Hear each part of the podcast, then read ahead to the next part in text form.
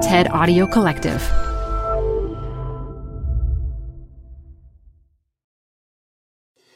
Tired of unnecessary payroll errors?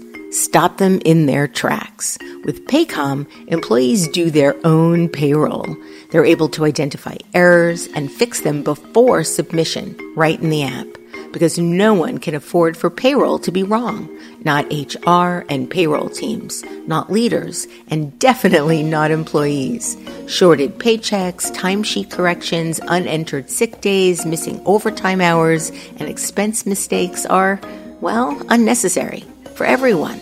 Manage the process to make payday right with Paycom.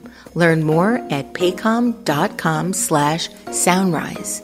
That's paycom.com dot com slash soundrise.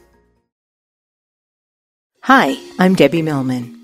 Canva is great for designing visual content for work, no matter what industry or department you work in. Now, your next presentation with Canva Presentations. Start with a professionally designed template and use it as a springboard for your design. It's a serious time saver. Time to present but can't be there in person? Enter Canva Talking Presentations. Record yourself presenting and add your talking head to your slides so your audience can watch your perfected presentation anywhere, anytime. Start designing today at canva.com. Designed for work. This year marks the 10th anniversary of Design Matters, and to celebrate, we're replaying some favorite shows from the archive. This one, an interview with James Victore, was recorded in December 2010. This is Design Matters with Debbie Millman from DesignObserver.com. On this program, Debbie Millman talks with James Victore about his apprenticeship in graphic design, about the role of opinion in his work, and about his suspicions of surface beauty and polish. I'm trying to get to a place that is even more clumsy, less finished, less perfect. Here's Debbie Millman. James Victore Inc. is an independent design studio hell bent on world domination. This is the very first thing you read when you Google James Victore. And there you have this artist and designer in a nutshell playful, hyperbolic, humorous, fierce, and maybe even a little ruthless. Whether it's a skull sticking out a patriotic tongue, or the words use a condom scrawled over the silhouette of mating rabbits, Victore pushes his ideas into the public arena with moral fearlessness and visual force. His work has won awards from many national and international design competitions, including an Emmy Award for television animation, gold and silver medals from the New York Art Directors Club, and the Grand Prix from the Czech Republic Design Biennial. He teaches on the faculty of the School of Visual Arts in New York City, where he joins me in our studio to talk about his brand new book, Victore or Who Died and Made You Boss. James, welcome to Design Matters. Howdy. Howdy. How you doing today, darling? it's good to be here. Oh, it's good to see you here. So, first of all, why a book? Why a book now? I don't know. Next question. Okay. No, I'm kidding.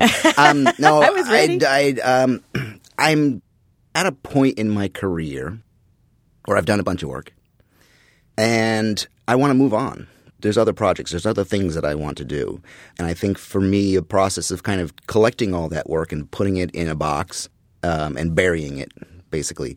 Um, so that's why a book. But you're actually doing the opposite of burying it. You're actually presenting it. You're actually putting it out there. You're exposing it to everyone as opposed to putting it in a dark place where no one can see it. You're right. You got me. Okay, cool. Uh, so why the title? Victore or Who Died and Made You Boss?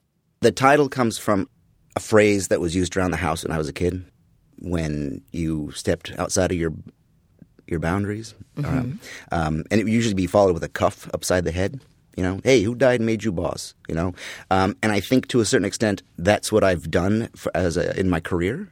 Part of my job is moving forward without permission.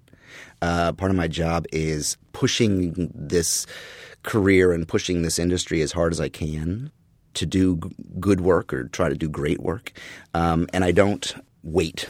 I'm not a wallflower. I don't wait for people to ask me to dance. Um, I'm I'm happy working with awesome, brave, amazing clients who have um, American money or euros. um, but I don't wait for that. I'll I'll go off and um, you know create the work on my own if necessary. When you were a little boy and people said, James, who died and made you boss, what did you say? Um, you don't respond to that one because it wasn't people; it was my dad. That's really interesting. My my dad says that now too, but he says it more in the realm of "you're not the boss of me," Mm-hmm. and so now actually I say, "Well, actually, Dad, I think now I actually am." I have a piece of paper and it's signed. so you have to do what I say now. Um, you asked Paul Sahre, the great designer Paul Sahre, to design the book for you Mm-hmm. Yes. as opposed to doing it yourself. Yes. Why? Um, I know what I'm good at, and I know um, what I'm not good at. And a book isn't one of them? designing a book like this with my own work is not one of them. I don't have the perspective when I look at my work. I'm not good at curating and editing. And Paul is um, one, he's a, a dear friend of mine, and I wanted to work with him. And two, he has a great eye for um, editing and, and editing my work. So I was much more, much happier to uh, to not have it sitting in my studio because I don't, I don't think I could, I don't think I could have um, put the work in the right perspective. I'm just too close to it. I actually don't like. I've had gallery shows and they make me um, uncomfortable. Why? Why See, do they make you uncomfortable? It's like it's for me. It's like walking into a room and seeing my dirty laundry hanging, and uh, it was so effortless. The collaboration. Um, Paul said black, and I said yes. He said sideways. I said yes. He said Helvetica. I said yes. It anything was- you said no to? um, no. No, I don't think there was anything that we did that we disagreed on. The one thing that um, I was a little hesitant about was um, putting in ugly work. Paul wanted there were some there were some pieces in there, and and even in the writing I mentioned, you know, this is these are not beautiful things because I'm not that's not a big concern of mine making making beautiful all the time. But he he made suggestions of some pieces to put in there because they were. Um, the, the story was interesting. Well, are you talking about the work at the very beginning of the book that really shows how you became the visual artist that you are now? Or are you talking about work for clients or projects that are further along in the trajectory of the book? there are pieces in there that um, um, on the outset they weren't supposed to be beautiful and they're not things that i would put into a gallery show say for example there's the piece about um, um, against the uh, the mta Okay. you know it's not a beautiful piece. It's not something i would put in a gallery show but it's a good story. And paul um, suggested putting that into in, into the book. Um, the early stuff, yes, the book jackets, some of the early book jackets, and and the way I see it now is when I look at the early stuff, I can see some young dude Oh working so it's- hard, it's so great, picking though. typefaces and trying to work with color, and it was amazing. They're so earnest, James. The early work that you included in this book is, I think, so important to your story. One of the remarkable things about the book is how compelling it is as a narrative. It's not simply a monograph of your greatest hits with a little bit of early work sprinkled in at the beginning to ground the reader. It's really a story about becoming an artist and becoming a designer and the navigation through the highs and lows of that experience. And what I found so remarkable throughout the book was your adherence to a certain center, a sort of moral center that. Uh, and and moral is probably the wrong word because it feels somehow judgmental, but just sort of the sincerity of what you believe your purpose is as an artist. And I'm wondering if you can talk about a little bit about your philosophy and how you approach design and how you approach art. You're making me cry. Well, that's good. I, I, I always find it to be a successful interview when I get somebody to shed a tear. in the writing, I worked very hard to be honest about what I feel about my work, what I feel about the industry, what I feel about society, um, and where we are, and designers' contribution to it. And the entire time, and even now, I was somewhat afraid of. Um, uh, and the phrase I use in the book is, uh, you know, shooting myself in the foot again, and not, you know, like, you know, you'll never work in this town again, kind of thing. Um, but I have to tell those stories, and I have to. Um, I besides just being a graphic designer, I'm a teacher, and I think I wanted to have the book be a teaching book about the difficulties and the um, you know the highs and the lows of trying to trying to hold that line professionally. Because I have a lot of students who get out of school and they work for an advertising agency and they come to me and the you know the first job out the gate is you know they're low on the rung and they've been given you know cigarettes to work on and they come and they ask me these questions like oh my god how do I you know what do I do and I say well listen there's a line and if you cross it down the road, you're going to be on stage and you're going to be a fancy pants, and someone's going to ask you, "Is there a line?" And you got to tell the truth.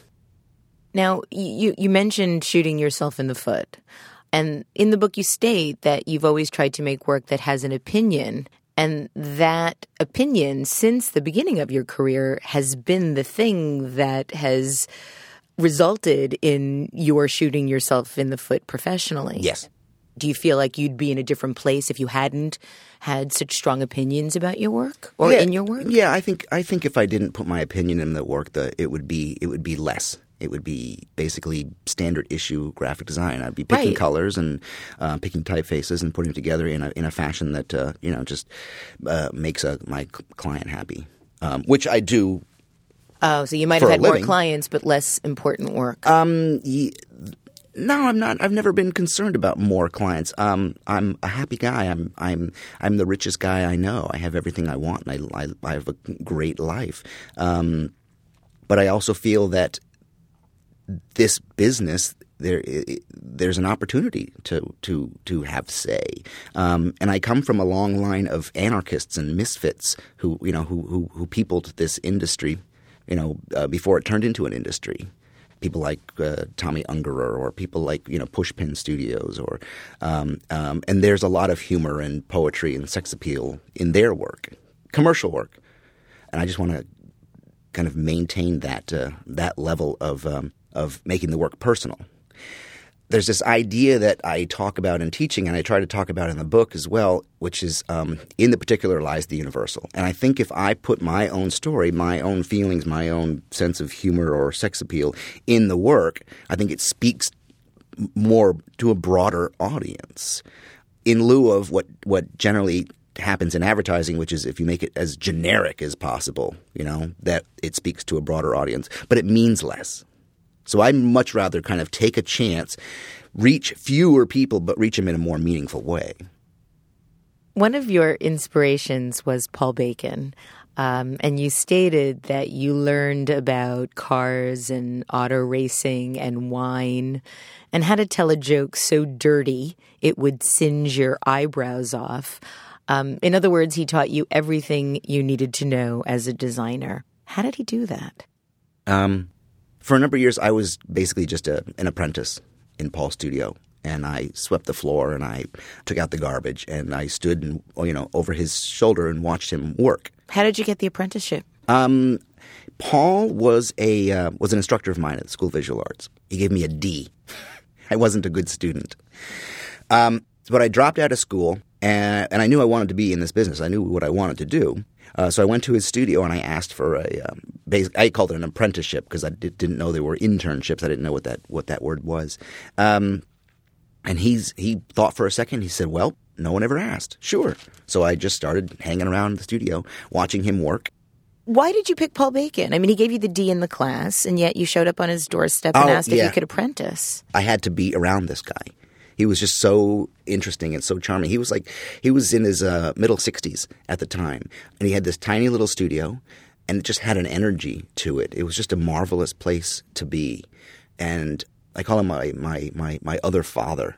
You know, he was a huge influence on me. Still, he still is. He's an amazing guy. He was so well rounded and so well read. He can speak intelligently about any subject. Um, he can still tell the most raucous jokes, um, and he's a, a jazz musician. You know, he's just an interesting cat and the kind of person I'd like to, you know, you, you'd want to sit next to at a dinner party. And all of his interests inspired him and made him a better artist. He could paint. He could draw typefaces. He could take beautiful photographs. I mean, he was a, a real craftsman, a real artist. And the more interests you have, the more cultured and cultivated and, and well read, and um, it all informs the work. Everything makes it better.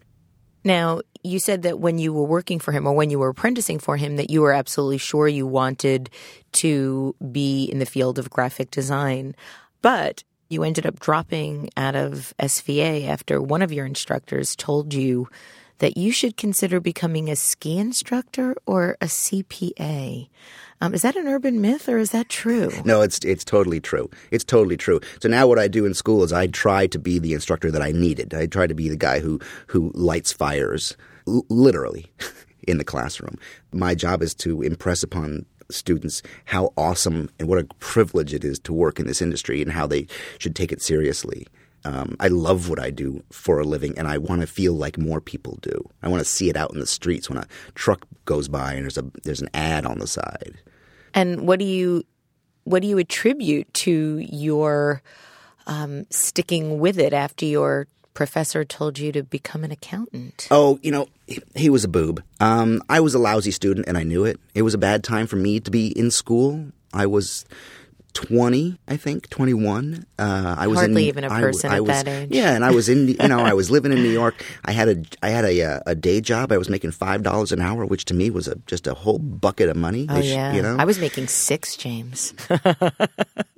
I felt rich at the Yeah. time. Yeah, it was awesome to bringing live in New York. Three hundred dollars a week. Be by, you know, have an apartment by myself, way out in hinterlands. But um, New York was exciting at 21 years old with five dollars in your pocket. And so, when you dropped out of school, is that when you went to apprentice for Paul? Yes. And then yes, what did- what- immediately? and- immediately. I, I think I, I think I just like hopped on the bus right out of school and went straight up to.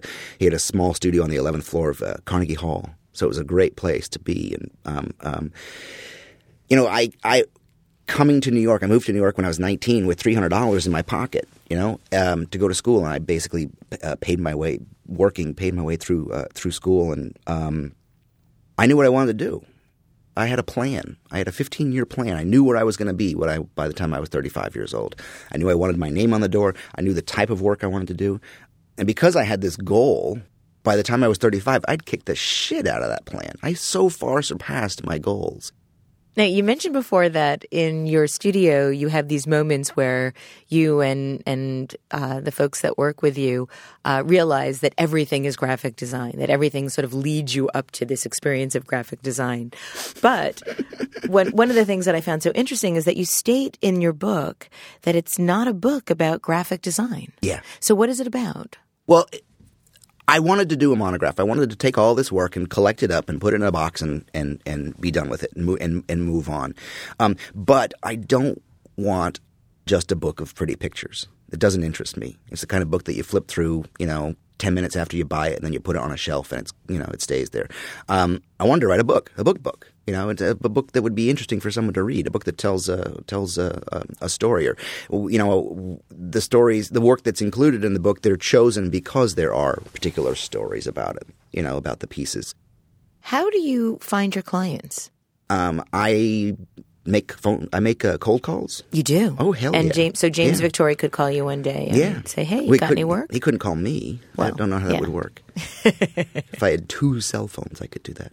I could try that sometime. That'd be a good way to practice. call myself. Oh no! In practice, I did when I was when I was starting out. When I was starting in this business, I used to practice on the phone. I used to practice like picking up and dialing and saying, "Hi, this is James Victore." No, no. Hello, this is no, no, no, no, no. I would literally practice my "Hello, I'm looking for work" on the phone. It was crazy. Can you pretend that you're calling someone to ask if they have any work that you could do? What would you? How would you do that? Can you? Can you do it right now? I'd send an email. No, you said you call, so pretend. Ring, ring, ring, ring. Hello. um, um, um. no, it's still fear based. It's still, you know, still riddled with fear. Um, but no, we totally cold call. There's a um, a, a guy who we've been in touch with for hell, I think it's like three years, and we haven't really done a job for him yet. His name is Troy Lee. He's a he's out in Corona, California. He's a, in the uh, in the um, racing industry, and it's like. We are close friends now because I've called so many times. you know, we've been we send them stuff, we send them gifts, we you know we think of them fondly. Um, I actually sent him the book. I sent him this book, and I got a, a extremely nice uh, message on my answering machine from, uh, from you know from the guy. But uh, no, I'm not afraid of you know contacting people. It's so interesting because so many designers just wait for the phone to ring, and Oh, their no, career no. tzy to be more haphazard because of that. Yeah, yeah. No, Yours is um, very deliberate. Yeah, no, it's uh, um, but we don't we don't just do um, carpet bombing. We're very specific. There's only a few people on the planet, you know, that that we that we want to work for. And if other people come to us, then then awesome. I just had a meeting last night with the CDC, the Center for Disease Control, to start a, start a new project. Um, that is a perfect client for me. You know, public awareness. You know, using graphic design as a uh, as a, this perfect communication tool. Uh, we'd love to do uh, you know a ton of work for them. Now you talk about some of your clients as comrades. Mm-hmm. Why is that? because we don't want we don't want you know clients. A lot of times, like in the advertising industry, a lot of advertisers call us, and we basically we're like, oh my god, we'd love to work for such and such and such and such brand, but the problem is there's no relationship there. It's it's hey, who's that guy that does those scribbly scribbly drawings? Get that guy. We want him to do a scribbly drawing for us, but it's like one shot, goodbye. I'm not really interested in that kind of stuff. I want to I want to I want to work with people who I get to know. I want to work with people who um um we have a little back and forth. Um, it's just, it's just like any other relationship. You spend time together, working together, and it gets better and better and better. Like you know, working with the School of Visual Arts, for example, and doing having a relationship with uh, um, with the Rhodes family, you know, through uh, bus shelter posters and stuff. It just you know, I got more and more confident working with these guys, um, and the work gets better. So it gets better and better.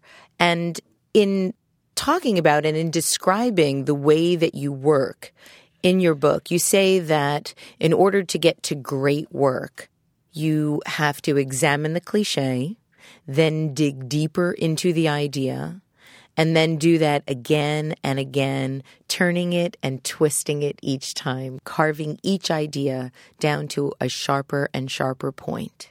Who said that? You did. That's nice. that isn't it? That's really nice. So, how do you know when to stop carving? uh, the ultimate inspiration is the deadline. it's like, oh shit, you know that's due tomorrow. Uh, Start carving. we should, we, we Sharpen should, the knife. We should, we should finish this up. You think? So, so is it intuitive? Do you know when something is good? How do you know when to stop when it's finished, aside from the deadline? Um, it's a, it's a great question because that point changes. It's changing for me. Um, I'm at a point right now where I actually would uh, will stop a lot sooner than I would have five, ten years ago. Meaning, I'm trying to get to a place that is even more clumsy, less finished, less perfect. Perfection interests me less and less every year. Um, in doing that, I'm actually trying to get the work sharper and stronger. Kind of take the graphic design out of it and make it just something much more visceral or alive and not finished and shiny and produced. I read that one at one time. Uh, your goal was to make work that people would want to steal. Yeah, right? Still, Yeah. Why is of that? course. Why? Because because th- that, that that's that's a marvelous real emotion that you would be getting from the, the public, right? If you if you make something that someone cares that deeply about that they would want to steal it, that's awesome. think anybody's stealing your book? I hope so. I hope so. Several years ago, you headlined an event for the New York chapter of the AIGA, and it was titled Mad as Hell. And during the lecture, somebody asked you why you were mad as hell. And your response was because no one else is. Do you still feel that way? That line is um, a lie, Really? but it's a lie to illuminate the truth. I don't think nobody else is. I don't think I'm mad as hell.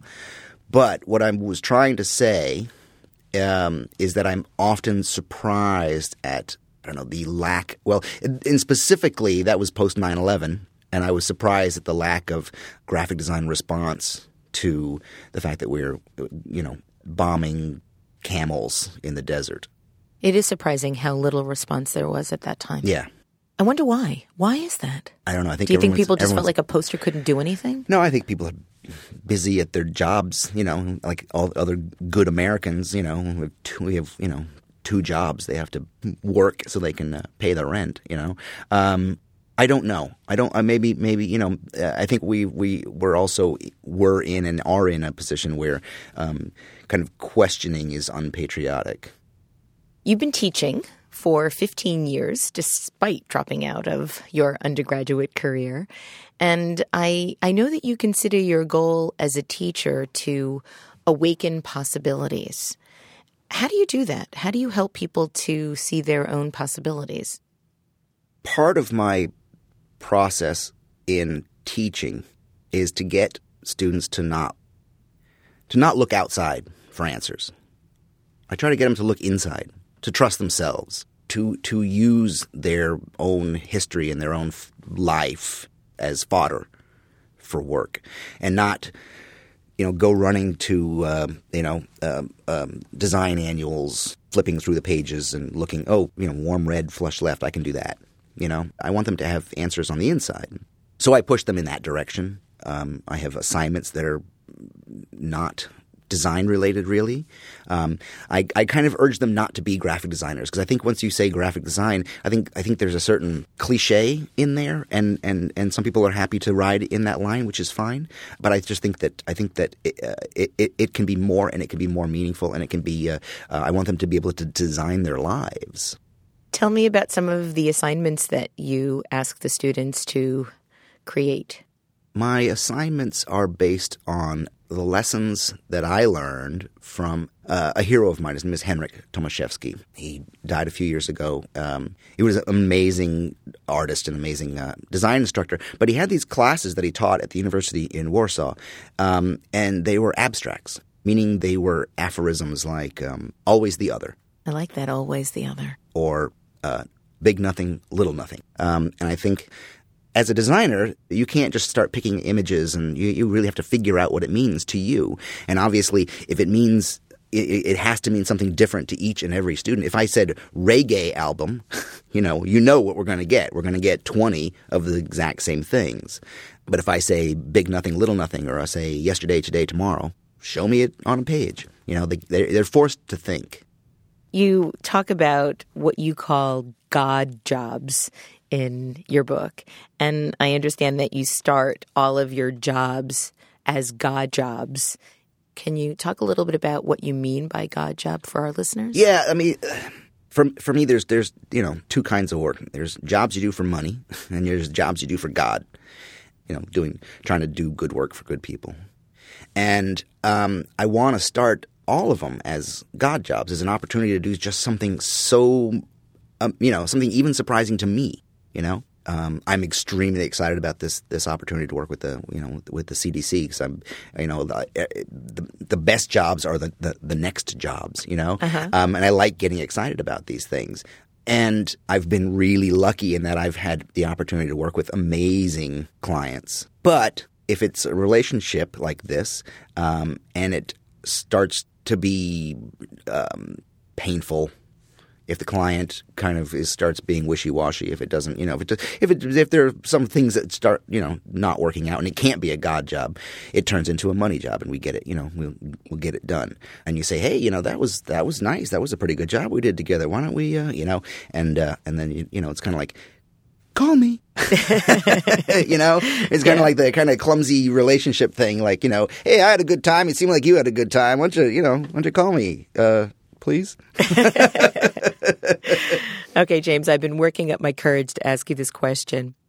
Is it true that you despise branding? No, no, I do. We do that for a living. We we do branding for a number of clients. Um, what I despise is uh, a a company that makes bottled water that, in order to get more shelf space, will put orange in it.